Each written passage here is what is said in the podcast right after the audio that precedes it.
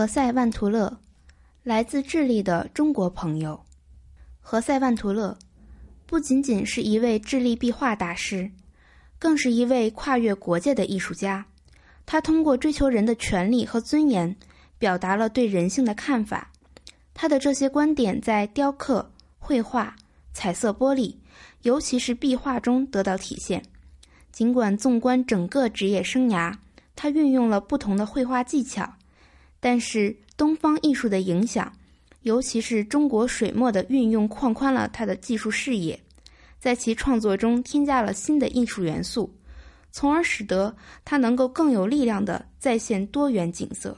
在何塞·万图勒逝世三十年后，我们再来纪念他，意味着我们要重新认识这位特殊的艺术家兼中国通，以及他对中国新一代艺术家产生的深刻影响。何塞·万图勒的知识背景使他的足迹遍及各大洲，除了智利和中国，他先后在巴西、墨西哥、古巴和瑞士居住过。在当时冷战的世界格局下，这些经历让他能够认识和了解更多的地方，提高他的社会责任感和政治参与度。尤其在中国，何塞·万图勒受到了热情接待。他被视为艺术大师和拉丁美洲的使者，在中国的宽松环境中，作为一位有深度远见的艺术家和知识分子，他得到了多重关注。何塞·万图勒从年轻时候起就对许多学科产生了浓厚的兴趣，如文学、生物和艺术，这些让他在新中国建设过程中扮演了一位重要沟通者的角色。曼图勒于1924年出生于智利，他很早就表现出对乡村劳苦大众、对人民的强烈责任感。他遍访了智利狭长的疆域，亲历了多样的气候，目睹了沙漠、山区和农业区之间的巨大差异，这让他对普通民众和农民的世界有了十分深刻的认识。因此，他的绘画开始反映安第斯山脉。火山、雪以及极具表现力的智利面庞交织在一起的南美山。尽管万图勒在智利大学美术学院学习，但是他对绘画的最初的冲动却是因为祁连大地震。这场灾难将城市彻底摧毁，数以千计的人遇难。出于对智利民众的团结友爱，墨西哥捐建了一所学校。并且由墨西哥壁画大师大卫·西凯罗斯亲自在祁连绘制了杀死入侵者的壁画。当时，何塞·万图勒是他的助手。这次经历让他面对面认识并了解了这位墨西哥壁画大师。由于这幅壁画的机缘，两位艺术家建立了深厚的友谊。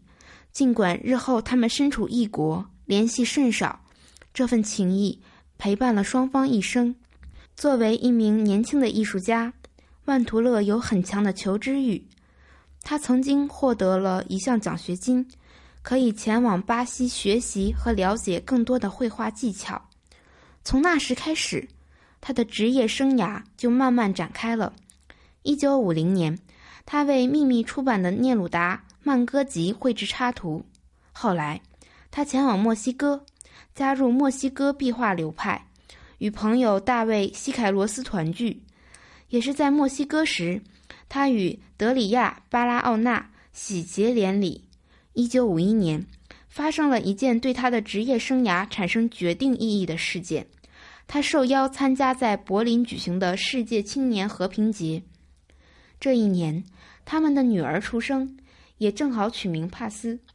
曼图勒越来越频繁地与来自世界各地的知识分子接触，他慢慢认识了许多诗人、雕刻家和画家。几个月后，他参加了在维也纳举行的世界和平大会，在那里，他被公开邀请出访刚诞生的中华人民共和国。一九五二年，曼图勒到达北京，他一抵达就被东方文化和新的社会形态所吸引。这次短暂的受邀变成了长期居住，除却中间几次离开，他在中国前后待了十六年。万图勒与中国高层领导人如毛泽东主席、周恩来总理的联系日益紧密。这也解释了为什么中国政府委托他很多诸如在圣地亚哥创建治理中国文化学院之类的事务。这个文化学院帮助万图勒圈子里的人，如萨尔瓦多·阿连德、巴布罗·聂鲁达，与中国建立起了联系。他们二位后来均受邀访问了中国不同地区。他们是第一批见证中国发生巨变的知识分子和政治家。在这样的背景下，周恩来总理任命万图勒为亚洲太平洋地区世界和平运动的秘书长。凭借这一身份，曼图勒访问了许多亚洲、非洲和拉丁美洲国家，并且在了解了这些地区的革命运动后，帮助他们在文化。政治和意识形态领域建立了十分有益的合作关系。曼图勒之所以能够融入中国社会，是因为他自己的家庭也融入了这个国家的现实生活、民族习惯和文化传统。他的妻子德里亚·巴拉奥纳也与中国建立了紧密联系，而且他是第一位在北京新创建的外国语学校教授西班牙语的老师。关于这件事情。当时的许多报纸进行了报道，他们的女儿帕斯也与他们一样，同中国建立了深厚的联系和文化交流。初到中国时，帕斯刚满一岁，他的母语就是汉语，这让他可以不必离开自己的父母，毫无语言障碍地进入当地托儿所和小学进行学习。万图勒与画家齐白石交情匪浅，借由这层关系，他顺利进入北京大学美术学院。他在学院组织学习班，教授年轻人新的绘画技巧，如裸体画等。在这里，他开始将中国水墨加入自己的绘画作品。其中一位年轻的学生就是广军，他继承了万图勒的衣钵，现在是著名的中国美术学院雕刻学院的教授，同时也是拉丁美洲大师何塞·万图勒画展的参展者之一。这次画展在政府赞助之下，于2016年在北京、南京和上海展出。这次画展反映出中国人对万图勒作品的欣赏。在新中国成立初期，这位重要人物帮助中国与智利建立了联系。1970年，两国正式建立外交关系。作为壁画大师，万图勒的崇高地位在圣地亚哥伦卡市国家培职业培训学院的壁画中得以展现。同一年，万图勒开始创作这幅作品，其主题是反映人类在改造大自然的过程中所创造的工业生产工具。在这幅三十六平方米的巨作上，壁画家刻画了几种不同的能源：水力、煤炭、石油、太阳能和原子能，描绘了青年人可以在不同的学习中心进行培训，学习不同的职业技能。满足一个正在走向工业化的国家的需求的情景，丙烯的浓丽色彩以及凸显出来的双手都表现了一个主题。对于万图勒来说，技能培训是这个国家的核心问题。同一时期，他还创作了位于加布里埃拉米斯特拉尔文化中心的题为《智利》的壁画。一九七三年，智利军事政变之后。曼图勒决定从中国移居日内瓦，在这座瑞士城市，他自己对于祖国智利的持续关切表现在作品集《黑色和红色的祖国》中。他还为马德林大教堂创作彩色玻璃画。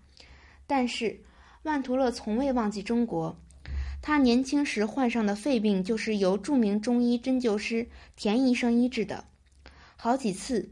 都是中国医生将他成功抢救过来，但是随着时间的推移，医生们再怎么努力也未能恢复他的呼吸功能。